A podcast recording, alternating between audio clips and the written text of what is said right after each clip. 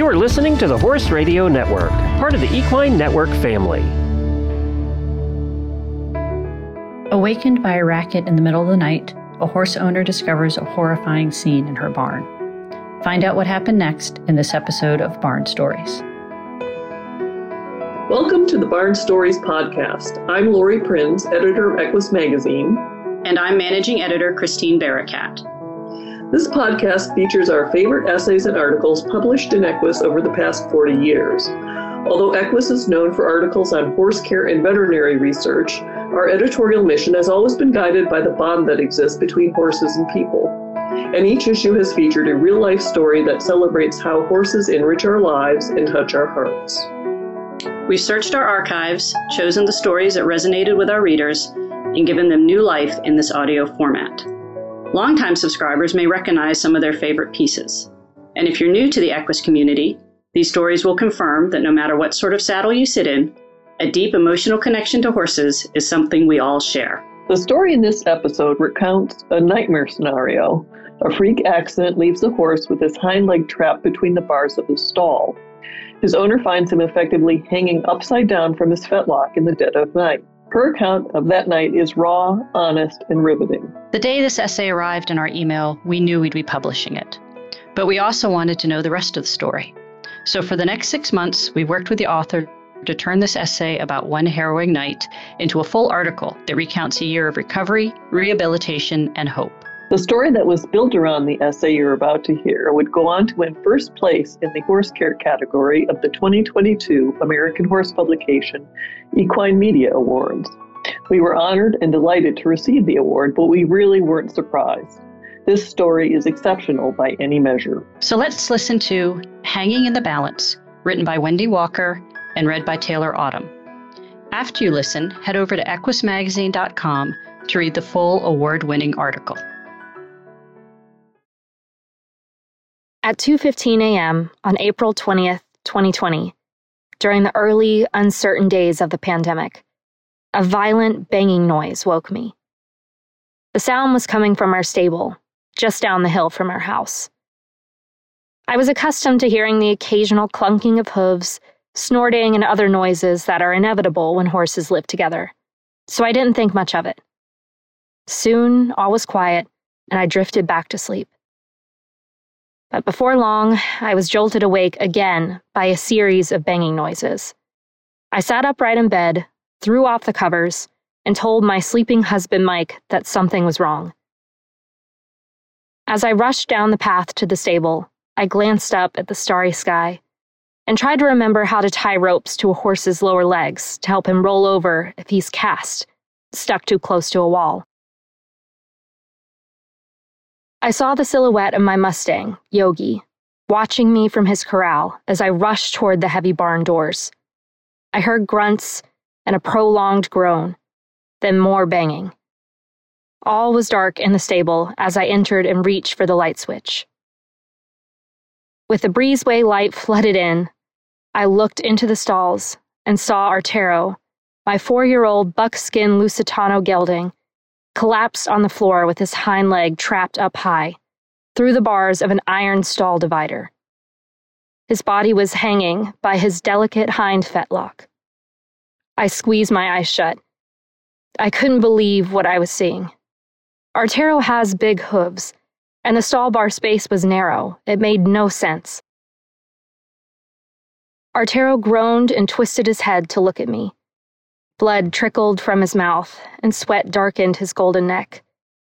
I wanted to rush in to help, but I knew that I had to stay away from his legs and his huge head, even as he rested. At any moment, he could start thrashing again. So I grabbed a towel and covered his eyes, hoping that would help him relax. I searched my phone for the veterinarian's emergency numbers, while Arturo intermittently fought by launching his body side to side and kicking the wall with his other legs. His trapped leg was fully extended upward as he pushed away. He twisted and pulled, but he could not free himself. The heel bulb and fetlock, anchoring his one thousand one hundred ten pound body, dripped blood down both sides of the wall. I tried pushing his foot from the other side of the bar, but I couldn't. Helpless, I adjusted the towel covering his eyes. "It's okay. Easy. It's going to be okay," I murmured, trying to calm him. I could only hope he would be still. No one knows your horse's thoughts, emotions, and moods as well as you. Just as in touch as you are with their personality, Sentinel's expert nutritionists are in tune with their dietary needs. With feeds in the form of extruded nuggets to provide exceptional nutrition, and formulas made for every life stage and activity level, Sentinel's wide choice of carefully crafted feeds makes it easy to find the perfect fit to better your horse's health. Learn more at feed sentinel dot com slash health. That's feed sentinel dot com slash health. With the phone to my ear, I flew up the path and roused in my groggy husband, telling him I needed his help. I knew we may be on our own. Many veterinarians were unavailable at that point of the pandemic. There was no improvement in the situation when we got back to the barn a few minutes later. Arturo had shrugged off the towel I placed over his eyes, and he continued to sweat. I slathered his stuck hoof with Vaseline and tried pushing again from the other side of the stall divider. His hoof is bigger than the space it had squeezed through. With tremendous force, Arturo must have kicked upward, pointing his toe, and then tilted and rotated at the right angle just at the right time to slide through the bars.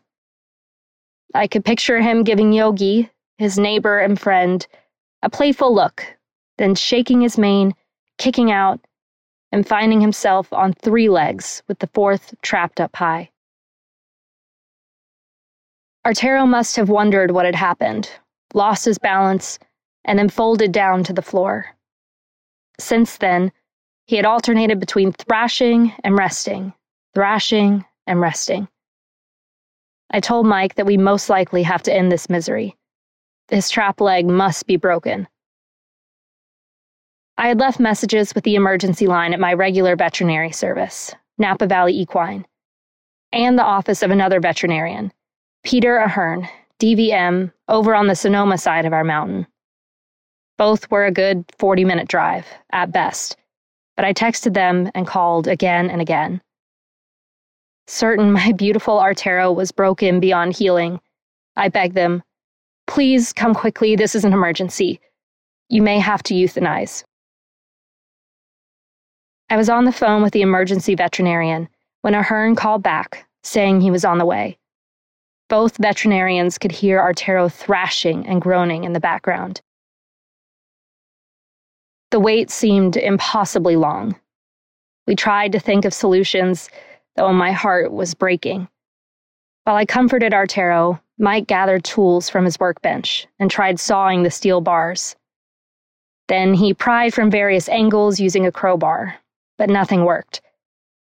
I massaged Arturo's ears and neck and comforted him in a soothing tone. "I'm sorry, Arturo. We're here. Easy." When Ahern arrived, he gave the gelding a sedative, which calmed him. Next, Ahern set about trying to free the trapped hoof. He repeated things Mike had tried, saw and crowbar, with no luck. Then he and Mike tried two by four wood wedges with the crowbar to get more leverage. That didn't work either. It felt hopeless. Finally, with a sheer burst of determination, Ahern hoisted the sledgehammer and swung it into the bar, trapping the hoof. Bang, bang, bang. He aimed just above Arturo's trapped fetlock joint. Bang, bang, bang. I flinched with each impact. Sure, if entrapment didn't break Arturo's leg, the heavy sledgehammer certainly would. The bars vibrated and spread just enough to let me push the hoof free, blood dripping down from my wrists. With a thud, Arturo's freed leg fell to where it belonged. I noticed his labored breathing, and we waited. He folded his legs, then rocked his body until he had his knees underneath. And, with a giant grunt, he was standing. Gingerly, he rested his right hind. Three humans stood by, observing this primal instinct to survive. He balanced on three legs, holding the other hoof aloft. Ahern examined and palpated Arturo's ravaged leg and body, but didn't say a word. My mind raced as he worked. Was this kind man trying to find a way to gently tell me that my horse was a goner? Was he making a mental list of all the horrible damage he was feeling with his experienced hands? With a deep sigh and shake of his head, Ahern finally said, "I don't feel anything broken." He recommended ten days of stall rest, topical antibiotic, and an oral anti-inflammatory. As we watched, Arturo stepped carefully outside to his water trough and drank deeply, then hobbled inside to chew a bite of hay. Thanks for listening to Barn Stories. We hope you enjoyed this episode. If you have a favorite article or essay from the Equus archives that you'd like us to feature in a future podcast, let us know. You can reach us at equusbarnstories, all one word, at gmail dot com. Did you enjoy this episode of Barn Stories? Head over to iTunes to subscribe, rate, and leave us a review. Thanks for listening. The Barn Stories podcast is a production of the Equine Podcast Network, an entity of the Equine Network.